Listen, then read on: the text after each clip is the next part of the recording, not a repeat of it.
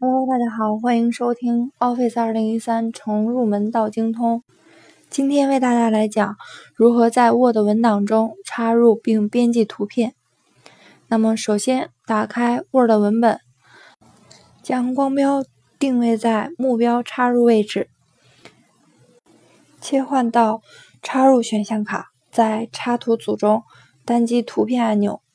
弹出插入图片对话框，选择要插入的图片的保存位置，然后从中选择要插入的素材文件，单击插入按钮，返回 Word 文档。此时，在文档中插入了一个图片，然后选中该图片，切换到图片工具栏的格式选项卡，在大小组的形状、高度文本框中可以进行设置，然后可以设置高度和宽度。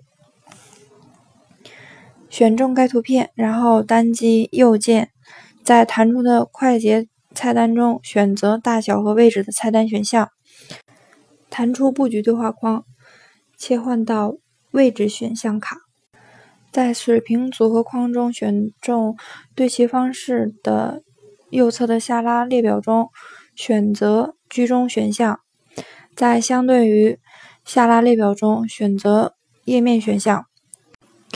在垂直组合框中选中对齐方式的居中，